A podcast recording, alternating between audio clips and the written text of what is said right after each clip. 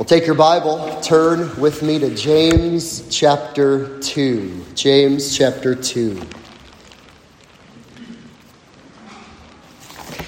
We have read Romans chapter 5, bringing us to the wonderful truth and the doctrine of justification by faith, the reality that is God's love that has saved us. We read that in Romans 5 as we're working through the book of Romans. We have just sung three hymns all about the greatness of our Savior. And now, as we read James chapter 2, so what? What does the greatness of our God and the gospel of grace do in the life of a true believer? And that ought to produce in us a life of good works. Follow with me as I read James chapter 2.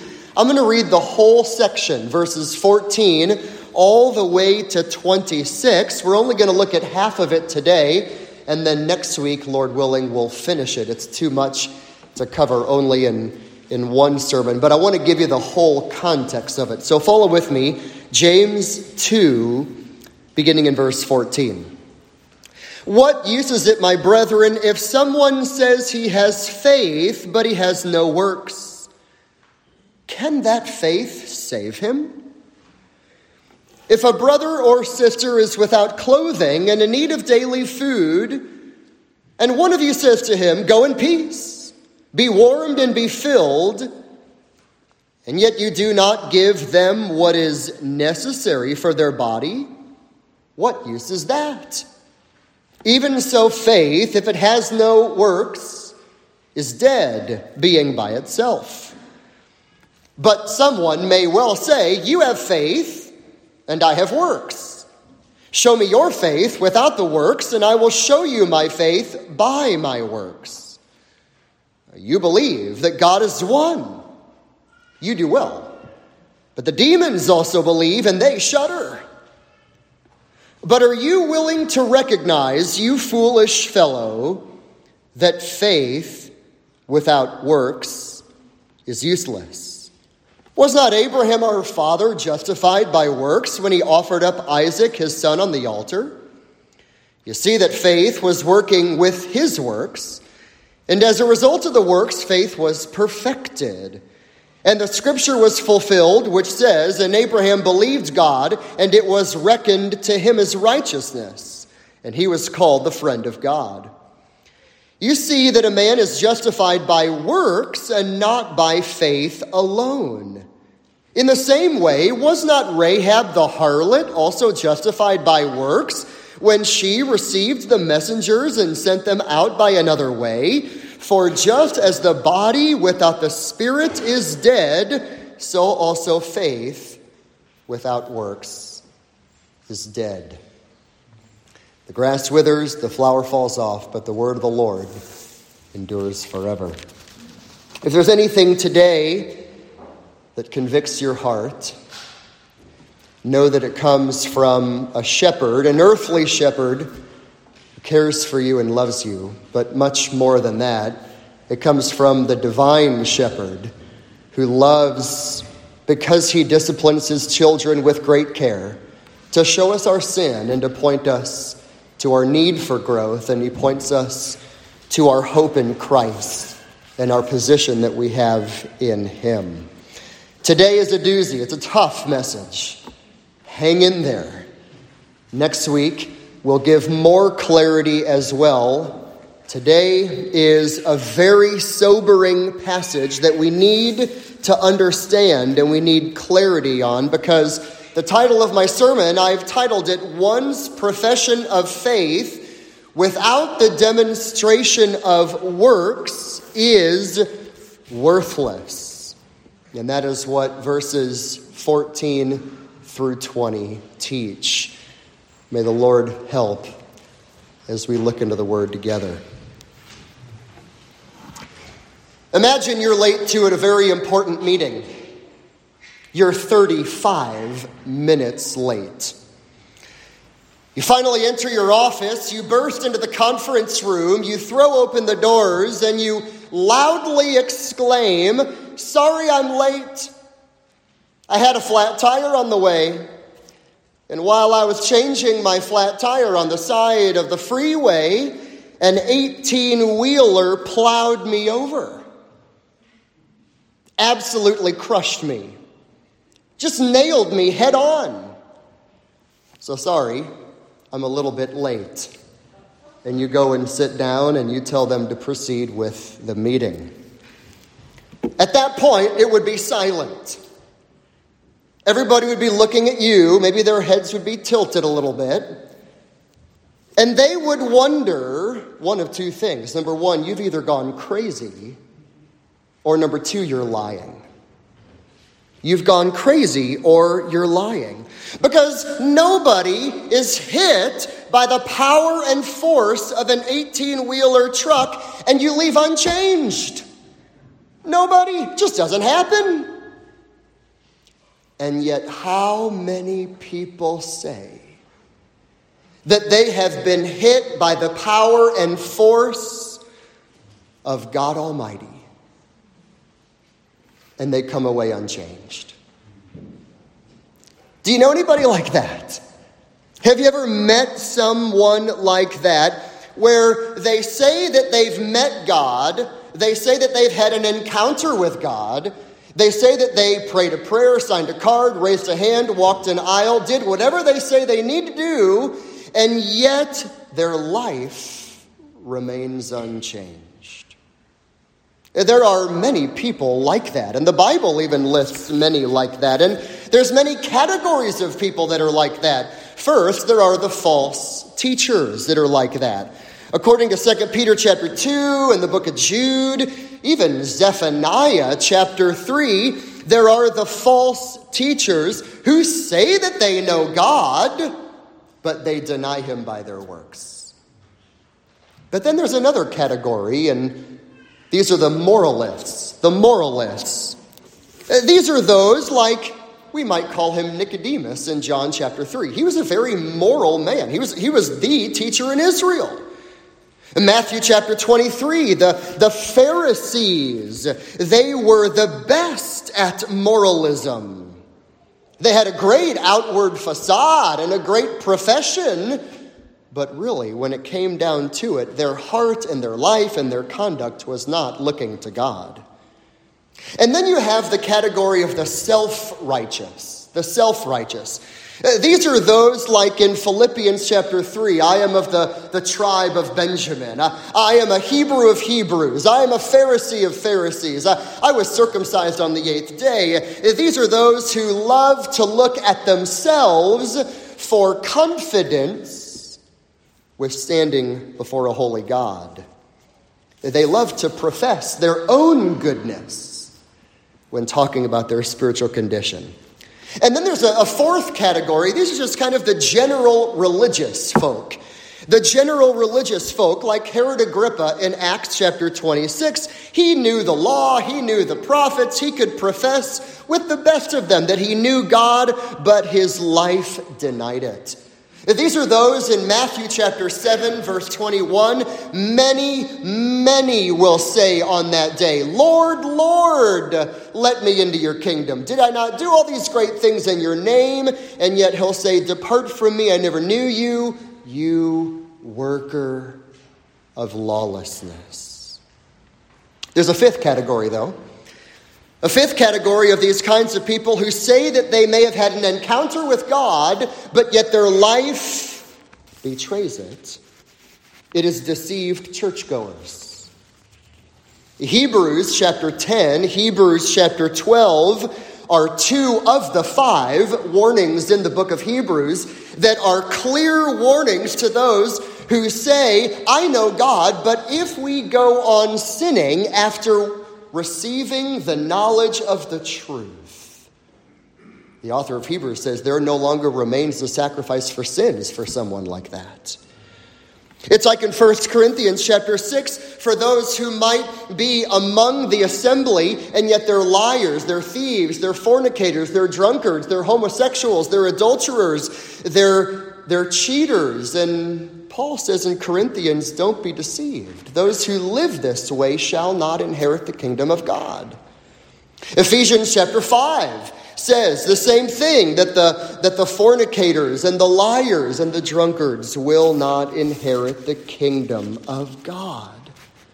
How many people are there who make the profession, I've had an encounter with God? I know God. I am religious. I am a Christian. And yet you look at their life, and their life doesn't match what they profess with their words. I think some of the most deceived who fit into this camp, this might be a sixth category. I want to camp on this for a minute in my introduction. Another category of those who are deceived are the Roman Catholics. The Roman Catholic religion is Satan's masterpiece. The Roman Catholic teaching on our text in James 2, verses 14 to 26, it needs to be clarified for us today because many Catholics, if they know their Bible and if they know the Catholic dogma, they'll go here eventually. Because they'll go here because they will try to say that true salvation comes by faith and your works. That's how you get saved faith and your works. You, and they'll go right to verse 24. You can look at it. I'm going to explain it more next week, but I want you to see the context here.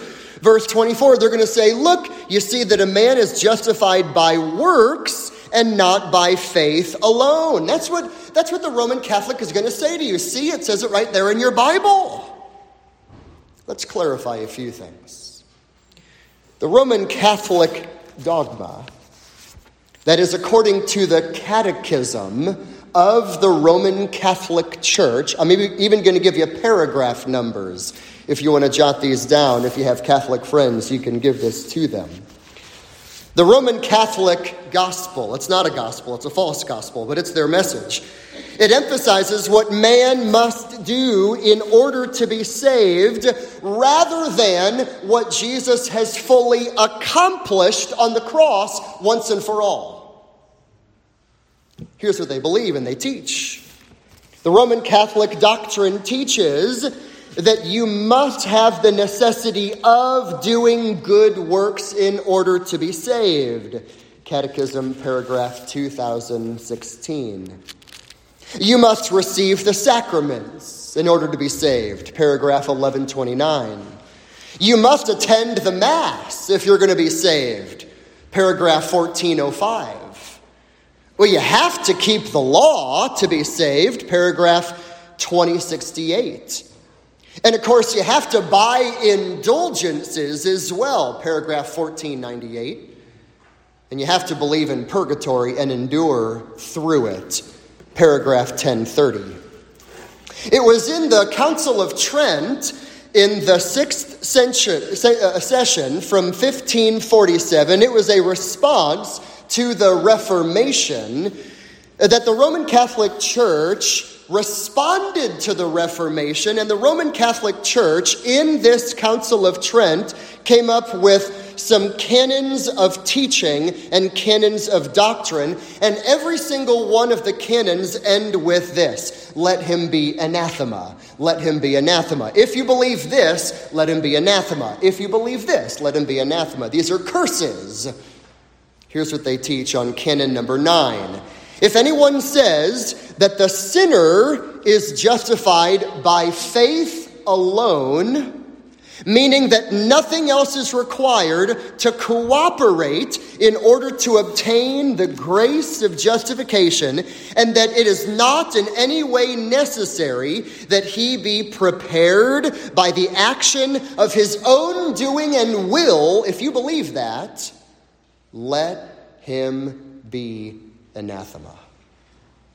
So, by the Roman Catholic Church, by their own doctrine and dogma, if you believe that salvation is a free gift given by grace through faith in Christ, not by your own works, the Roman Catholic teaching declares you cursed to hell. We need clarity on this. Does the Bible teach that salvation comes by faith and works? Is it your good deeds plus your faith in Jesus that equals salvation? Is that what the Bible teaches? It's what the Roman Catholic doctrine teaches. Let me give you some scriptures that I think will give very clear, solid, exegetical, timeless, authoritative refutations of the damning errors of the Roman Catholic Church. I'm just going to read for you some of the clearest scriptures that I think clearly spell out that salvation is not by works, but salvation is only by faith in Christ, apart from our own works. Let me just give these to you. Romans chapter 3, verses 28 to 30. We maintain that a man is justified by faith apart from works of the law. Is God a God of the Jews only? Is he not a God of the Gentiles also? Yes, he is of the Gentiles also, since indeed God, who will justify the circumcised by faith and the uncircumcised through faith, is one. That's what God does. Whether he's Jew or Gentile, the only way that you're justified is by faith. Romans chapter 4 and verse 3. What does the scripture say? Abraham believed God, and it was reckoned to him as righteousness. And then right after that, Romans 4, verse 5 to the one who does not work, but believes in him who justifies the ungodly man, his faith is reckoned as righteousness. Another one that I love to go to with Roman Catholics because it mentions it three times in this one verse Galatians chapter 2, verse 16. Nevertheless, we know that a man is not justified by works of the law, but through faith in Christ Jesus. Even we have believed in Christ Jesus, that we might be justified by faith in Christ and not by works of the law. Because by the works of the law, no flesh shall be justified. That's pretty clear. Right after that, Galatians 2:21, I don't nullify the grace of God, for if righteousness comes through the law, get this, Jesus died needlessly. I mean, if you could be saved by your own law keeping, Paul says in Galatians 2:21, then Jesus died needlessly for no reason. I read Ephesians 2 at the beginning, for by grace you have been saved through faith, and that not of yourselves. It is a gift of God, not as a result of works, so that no one may boast. Philippians 3 9, I want to be found in Christ, not having a righteousness of my own derived from the law, but that which is through faith in Christ, the righteousness which comes from God on the basis of faith. Why do I give you all those scriptures? Because our authority is not tradition. Our authority is not a council. Our authority is not a man. Our authority is not a people. Our authority is the very Word of God. And the Word of God could not be clearer that in order to be saved, one must have faith in Christ.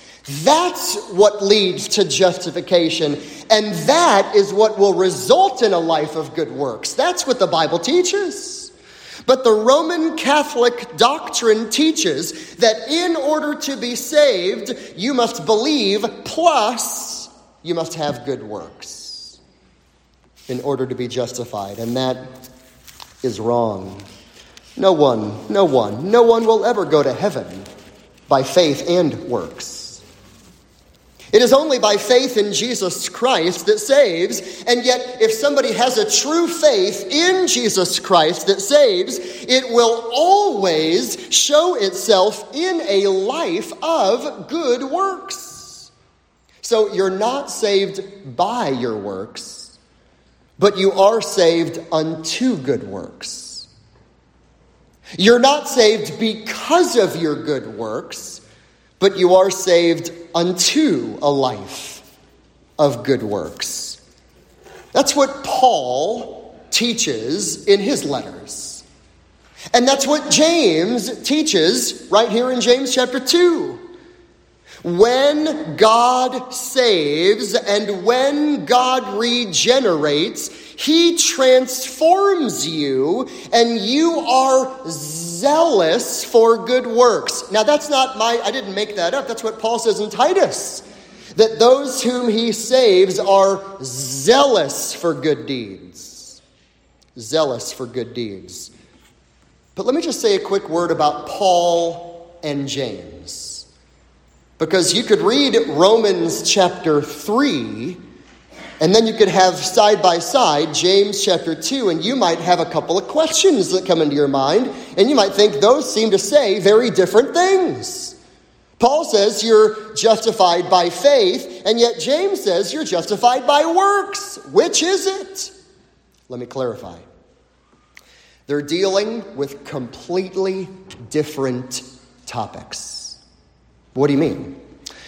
When Paul writes a little bit later, after James has already been written, Paul is not talking about the Christian living his life. Paul is dealing with the self righteous when Paul says, Your works cannot get you to God in justification. Paul is dealing with self righteousness. You'll never get to God by your good works. James, who's writing much earlier in the Christian era, James is dealing with a dead orthodoxy among early Christians. And he says, Your works prove that you're growing in your walk.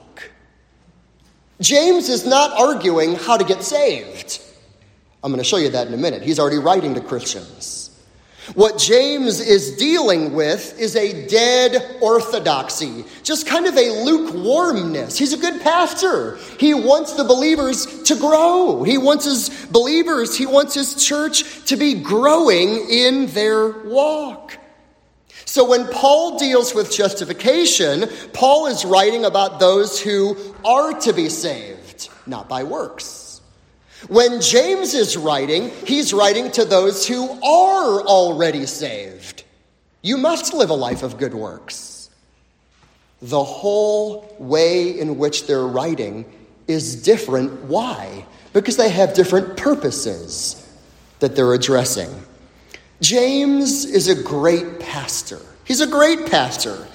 And the people that he's writing to are already believers, but it's almost like James the pastor says, You're not growing like I want. You're not as vibrant as I wish. It's like there was a stagnation that that came across the early professing church. And James, the pastor, is writing to those who are believers, and he says, I want you to excel still more. I want you to prove your faith by a life of good works. Again, James is not writing telling people how to get saved. Paul will do that later in Romans and Galatians and Philippians. James is writing to believers. And we know that because of chapter 1, verse 2. Consider it all joy, my brethren. He calls them brethren. When you encounter various trials, because you know that the testing of your faith. So they've already they've already ha- they have faith. They're already believers. And then in chapter 1 verse 18, James tells them in the exercise of God's will, he brought you forth by the word of truth. You've been regenerated. You've been born again. So these are already believers. We can even give one more clear proof for that in James chapter 4 and in verse 5. Do you think that the scripture speaks to no purpose, that he jealously desires the Spirit which he has made to dwell in us? So they even have the Spirit of God living in them. These are believers. So again, James is not writing telling you how to get saved. He's not writing in this section here telling you here's how you get to God and become a Christian. That's not James's motive.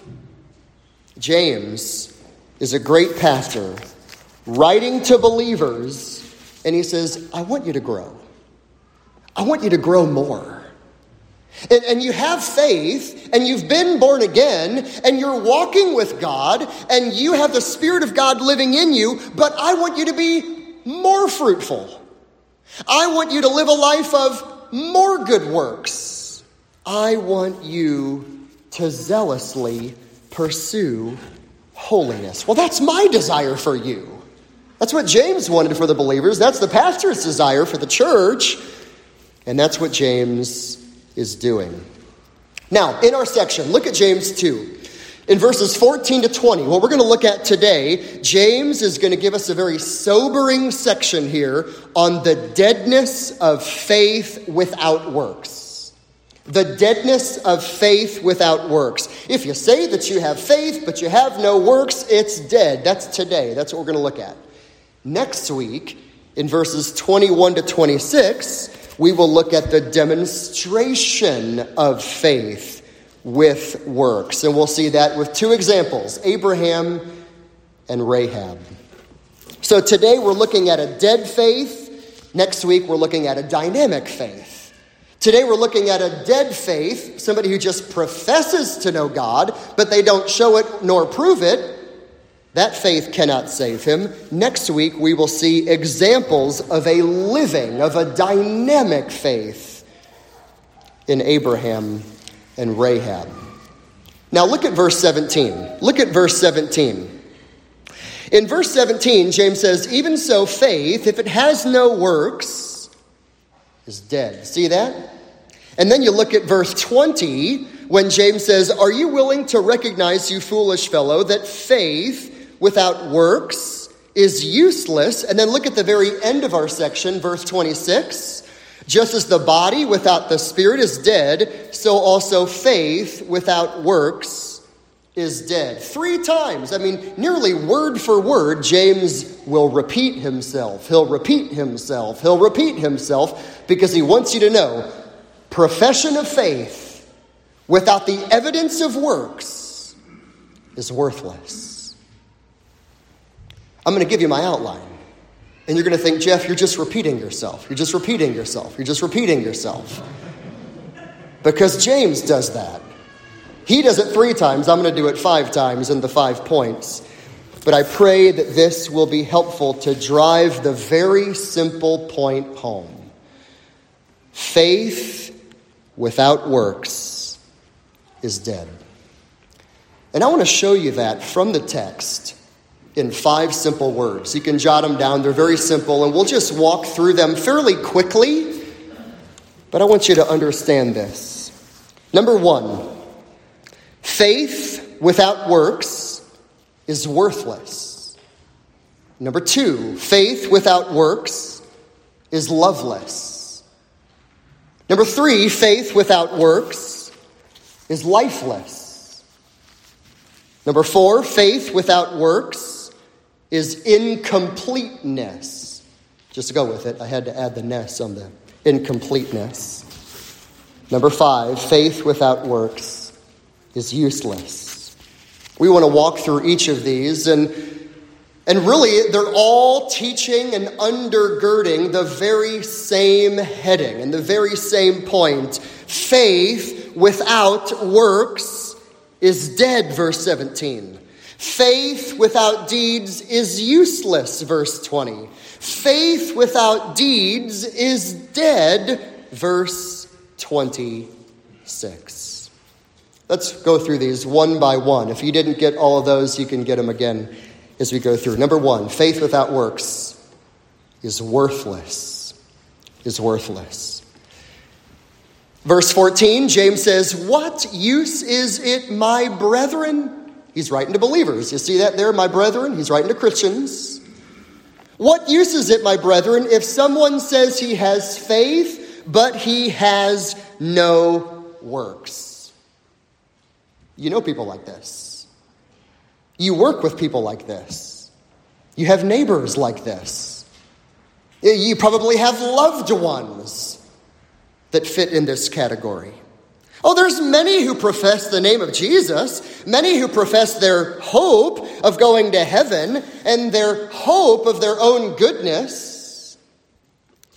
They say with one person, I've been baptized, I'm catechized, and I'm sanitized from all major sins. What's the profit? What's the benefit?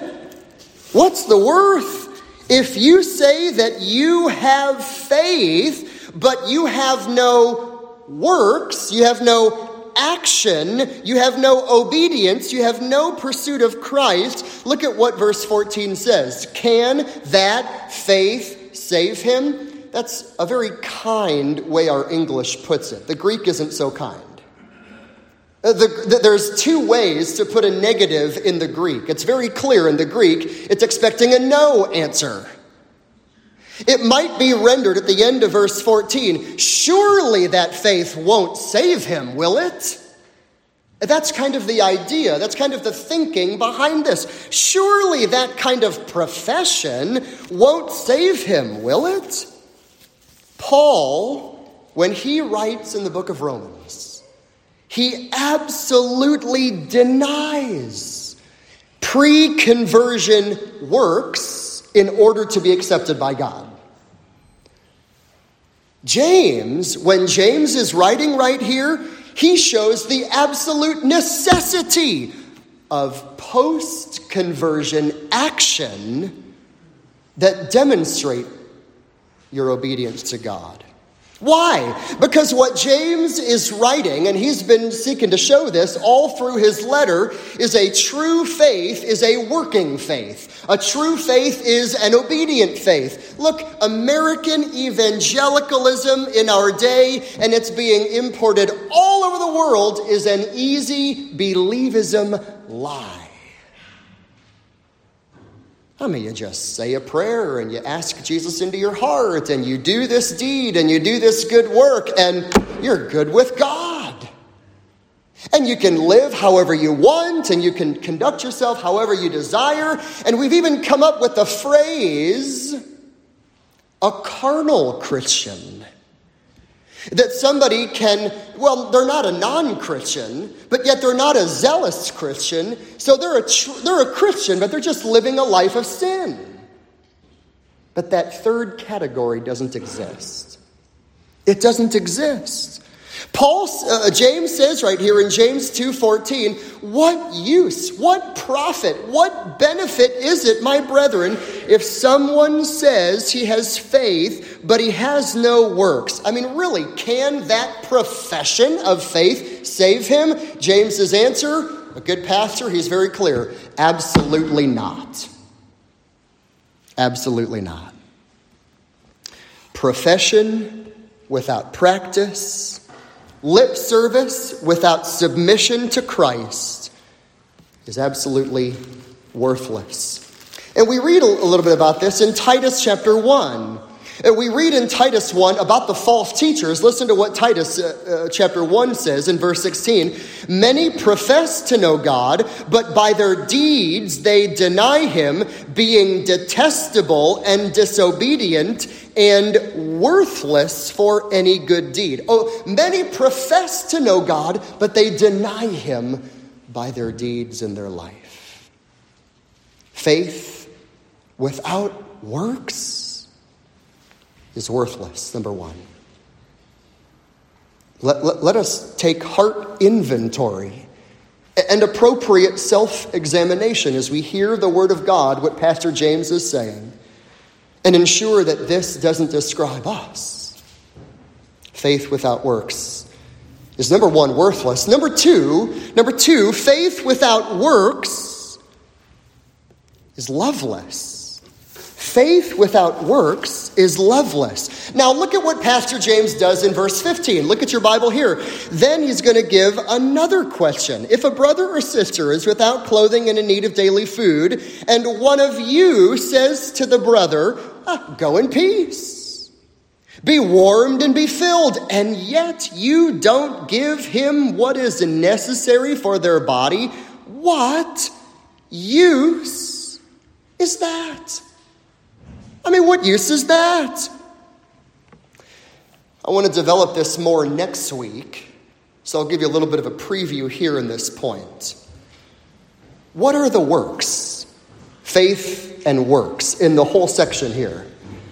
I think the works in James 2 is love, action, service, toward other people. I think that's what James is driving at in the context of James chapter 2. We need to have faith in Christ, and we prove that, we demonstrate that with a vibrant action and love and service of compassion and care toward others. That's what James is saying. You can profess to have faith, but if you have no action of love, James, the pastor, says it's a loveless facade.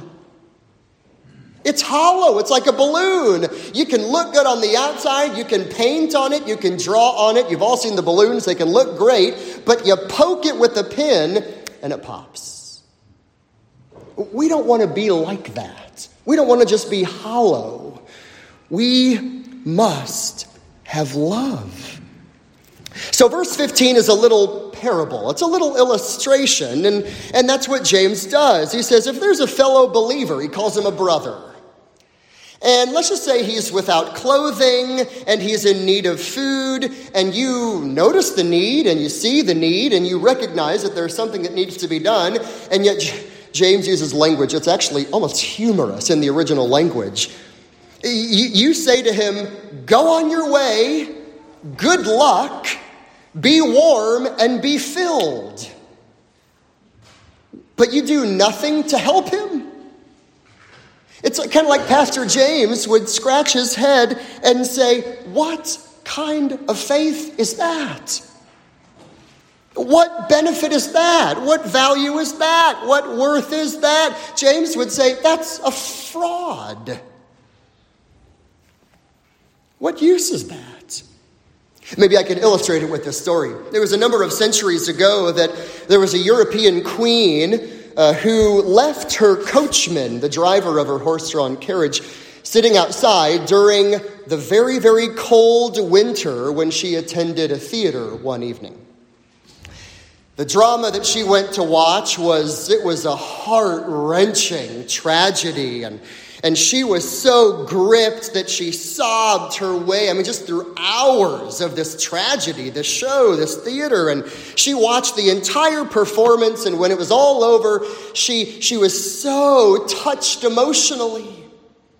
Wiping away all of her tears, she went back to her coach.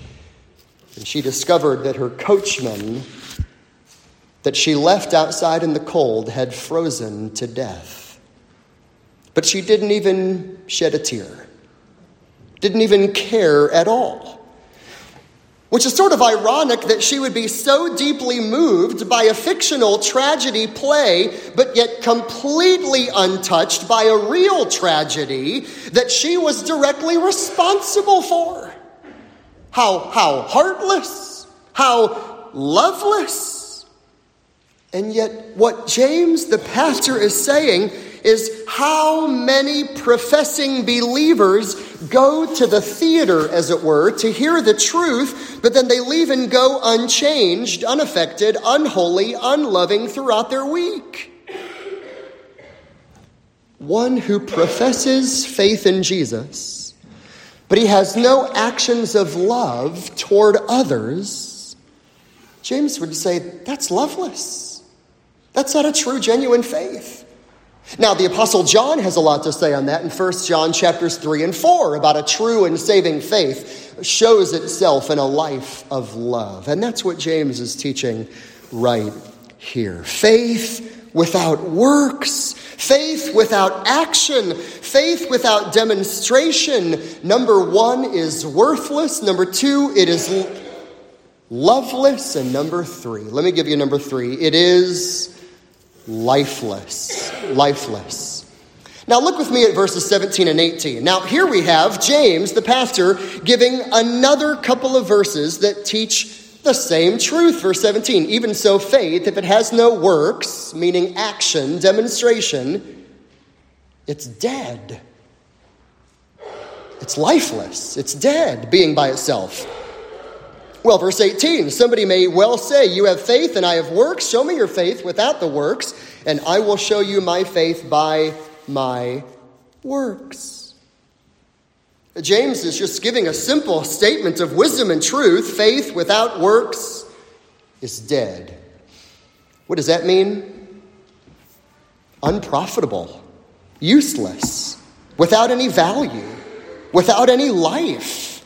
It's dead, being by itself, if not demonstrated by godly action. And then, verse 18, what, what a profound teacher James is. He, he gives a little imaginary objector. You can almost hear somebody saying, I object to what you're saying, James. I think you're being a little too harsh. Verse 18, look at what he says. Somebody might say, Well, you have faith and I have works. It's almost today like somebody saying, Hey, hey, hey, we're, we're both Christians around here. We just might have different emphases. I'm okay, you're okay, we're all okay. James would say, Really? Really? That that's not the case at all. No, if someone says, I have faith, you have faith, but I have works, show me your faith without the works, and I will show you my faith by my works. I think of the man Herod Agrippa. Herod Agrippa, Paul stood on trial and gave testimony before Herod in the book of Acts.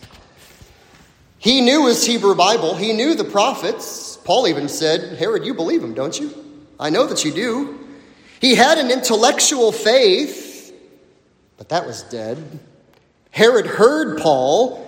Herod heard the gospel, he heard the testimony of Paul, and yet Herod Agrippa got up and he left unchanged. He knew the truth, he heard the truth, he was unchanged by the truth, and he remained lifeless.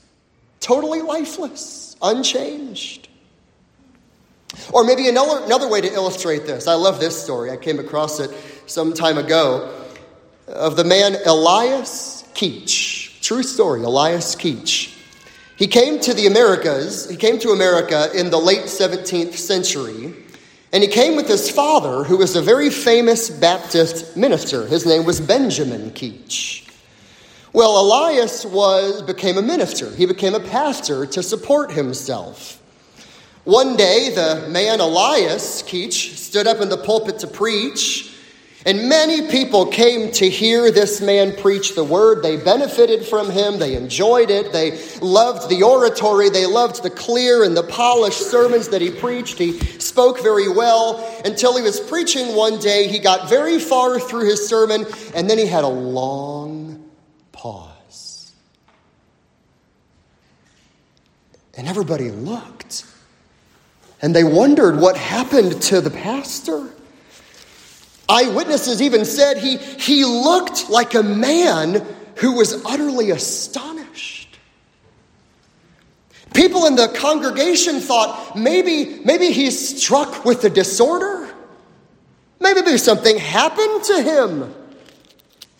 But as the tears began to flow down his face, and he began to tremble in his heart in the pulpit, the preacher had been converted in preaching his own sermon. He professed faith, but in reality, he was lifeless.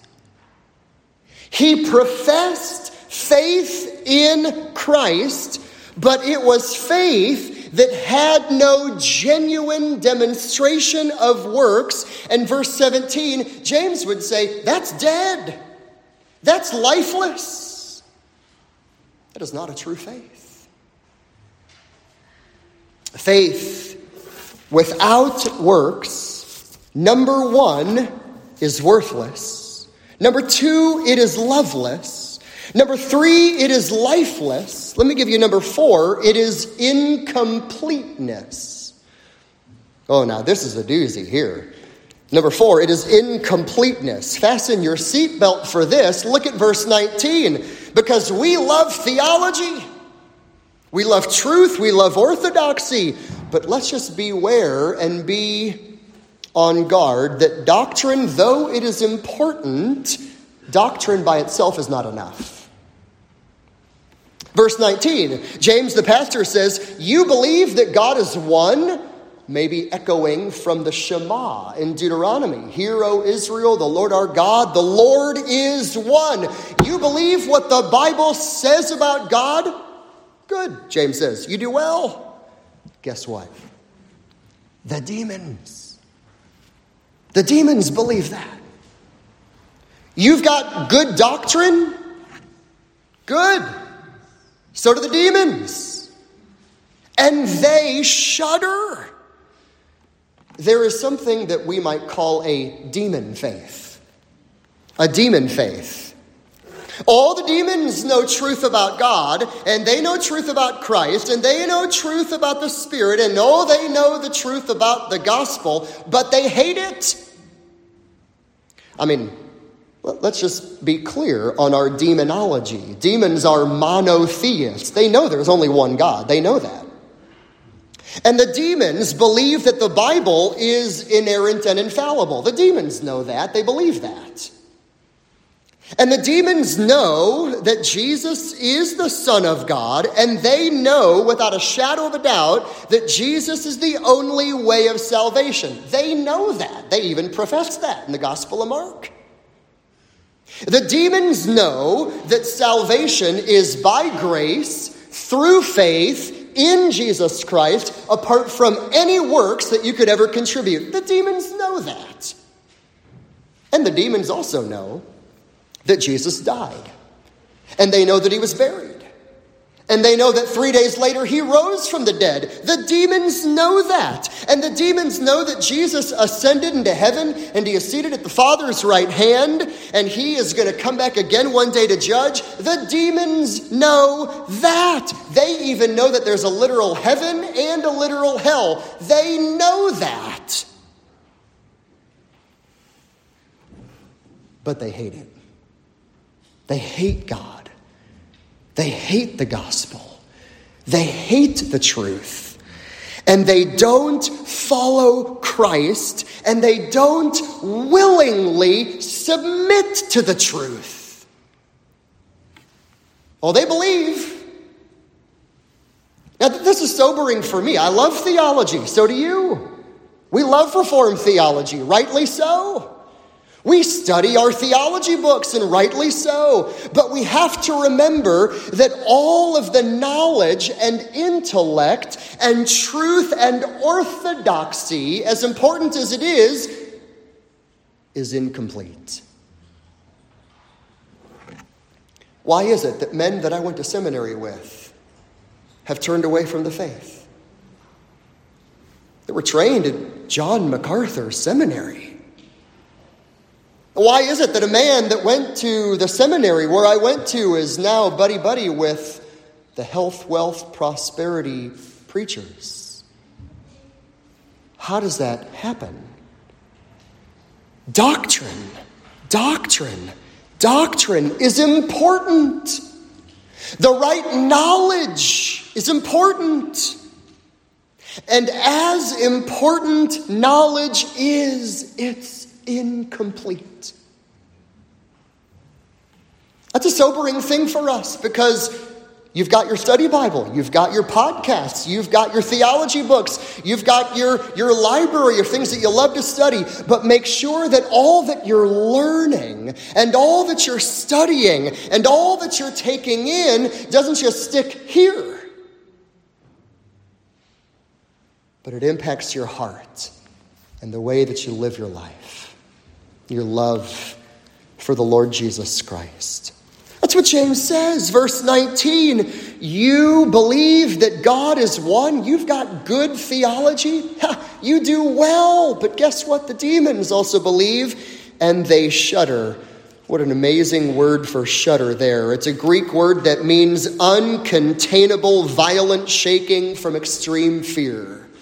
It's a rare word in the New Testament, and it's a reaction of fear that is provoked only by contact with God.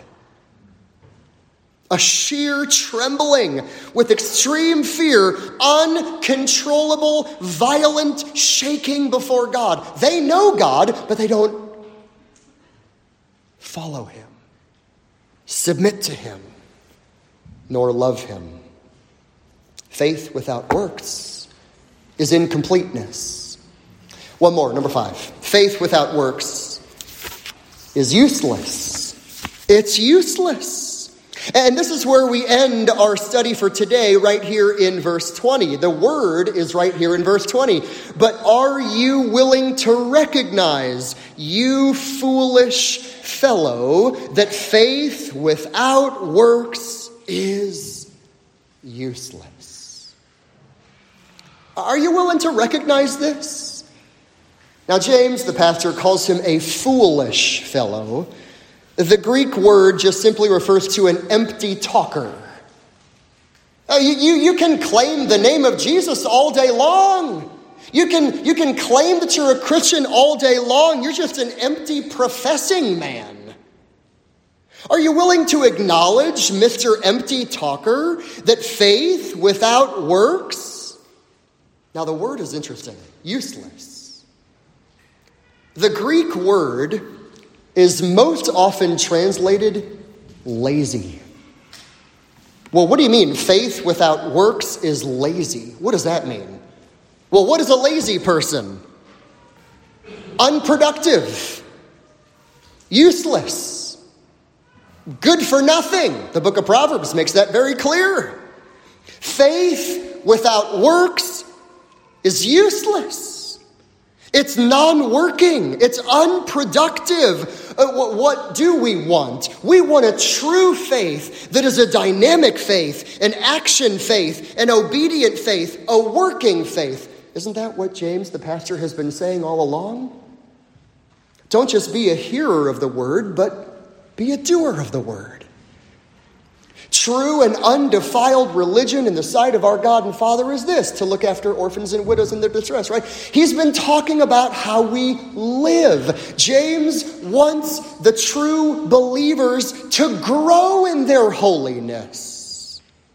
To grow in their holiness. Quite simply, a workless faith is a worthless faith. And there's a lot of this out there. I mean, it's easy for, for people to say, I know God, I know Jesus, I go to church. I go to the church down the road. I go to the church that has a billboard off the freeway, the, the guy who's on TV. I, I go to that church. I'm fine. I've had the experience. I've made the decision. I've had this meaningful religious feeling. But James would say, but what does your life demonstrate? What does your life prove? I want to take you to a couple of scriptures. Let me show you this a little bit more just as we transition to our conclusion. Go to the words of Jesus with me in Luke chapter 6.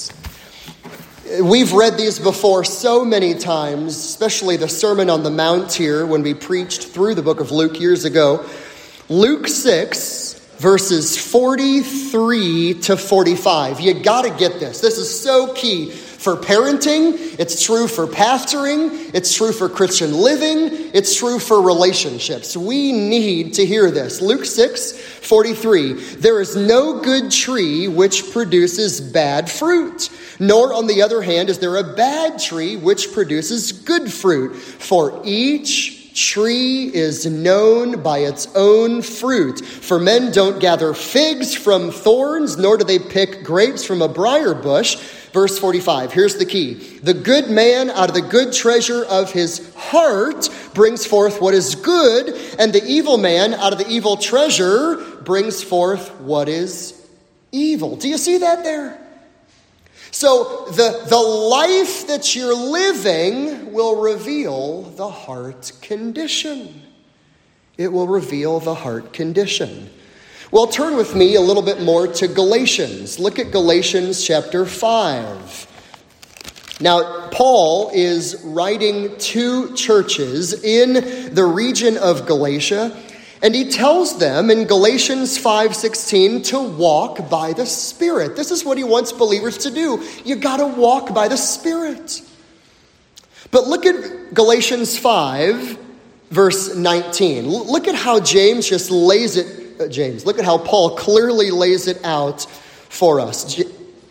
Galatians 5:19. Now the deeds of the flesh, the works of the flesh are evident, which are immorality, impurity, sensuality, idolatry, sorcery, enmities, strife, jealousy, outbursts of anger, disputes, dissensions, factions, envying, drunkenness, carousing, and things like these, of which I forewarn you, just as I have forewarned you. Now, notice this that those who practice, this is not just one person who sins here and then they confess it and they turn from it. No, this is the person who practices such things. Your, your life, their conduct is marked by this. Uh, Paul says here, as I have forewarned you, that those who practice such things will not inherit the kingdom of God.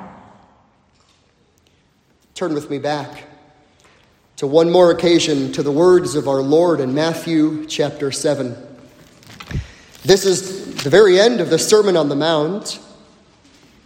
Just after describing, you will know them by their fruits, the good tree and the bad tree.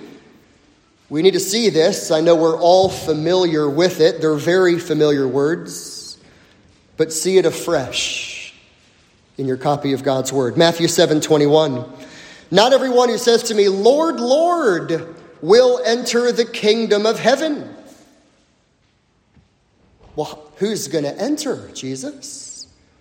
But he who does the will of my Father.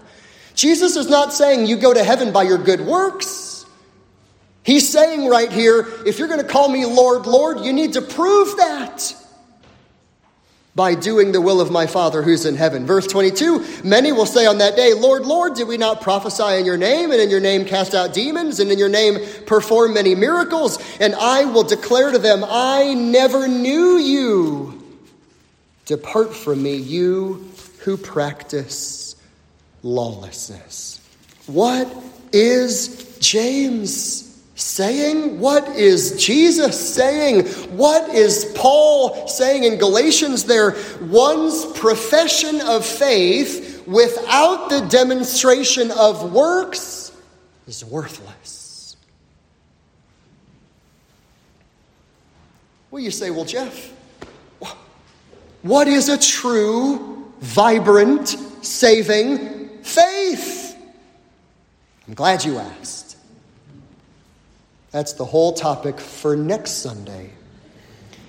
It is an intellectual faith, yes, but it's an appropriating faith. You must apply it to your life. It is a personal faith. I can't save you, you can't save me, we can't save our kids. It must be a persevering faith to trust confidently and fully in Jesus. A true saving faith has to be an obedient faith. I will follow you, Lord, wherever you lead. A true saving faith, don't miss this, it is a God given faith. You can't do this on your own, nor can you sustain it on your own, nor can you keep a godly faith going on your own. It is a God given faith. So I ask. You're here today, you profess. You're here today and you would raise your hand and say, Yes, I believe Jesus is my Savior and my Lord. I believe I'm a Christian. Pastor James, Pastor Jeff, any godly friend would say, What is the demonstration of your life show? What is the fruit of your life reveal? Child of God, these are sobering words. I mean, they're heart probing words. Reflect on them, examine them, take inventory of your life, do heart searching work. Child of God, you affirm your faith in Christ, excel still more. excel still more. I wonder, in closing, just very quickly, how many of you in this place, the account in James, the story here, has been your story and my story? I grew up knowing truth, learning truth, hearing truth, professing truth. I grew up sitting under truth. I had a Bible, I read my Bible, I knew my Bible, I went to church where a Bible was taught, went on mission trips. I could talk about God, I could talk about theology, and I did. I could profess, I could talk theology, I could have the definition of a man who called himself a Christian, but my heart passion was not Christ. Can you relate? The dynamic pursuit of my life was not Jesus Christ, nor was it holiness. Oh, I had an intellectual faith, but I did not have heart affection for Christ. I was a lost man. Can you relate? Anybody? You relate to that? Till I went to college, 2001, Los Angeles, California, little Bible church. Man taught the word. I don't remember everything that was said, but I do remember this 2 Corinthians 13 5. Test yourself to see if you're in the faith. Examine yourself do you not know that Christ is in you unless you fail the test? Well, I failed the test. I was not a true believer. I knew about God. Oh, I had a profession of faith. But God, in His rich mercy, chose to save a man who knew about God, to transform my heart so that I would actually love the Savior and want to obey Him. And I trust God has done that with you as well. That's the testimony of, of God and what He does in the hearts of His people. So may the Lord cause all of us to take heart inventory with these difficult words in James chapter 2 and say, Lord, as I examine my own heart, measuring myself by the scripture as I profess Christ? Do I have a genuine faith that shows itself in a life of good works? May God help us as we do that. Let's pray. Father, we pray that you would take the truth that we have all heard the very sobering words that we have all heard. And, oh God, that we would look deeply at the fruit of our life.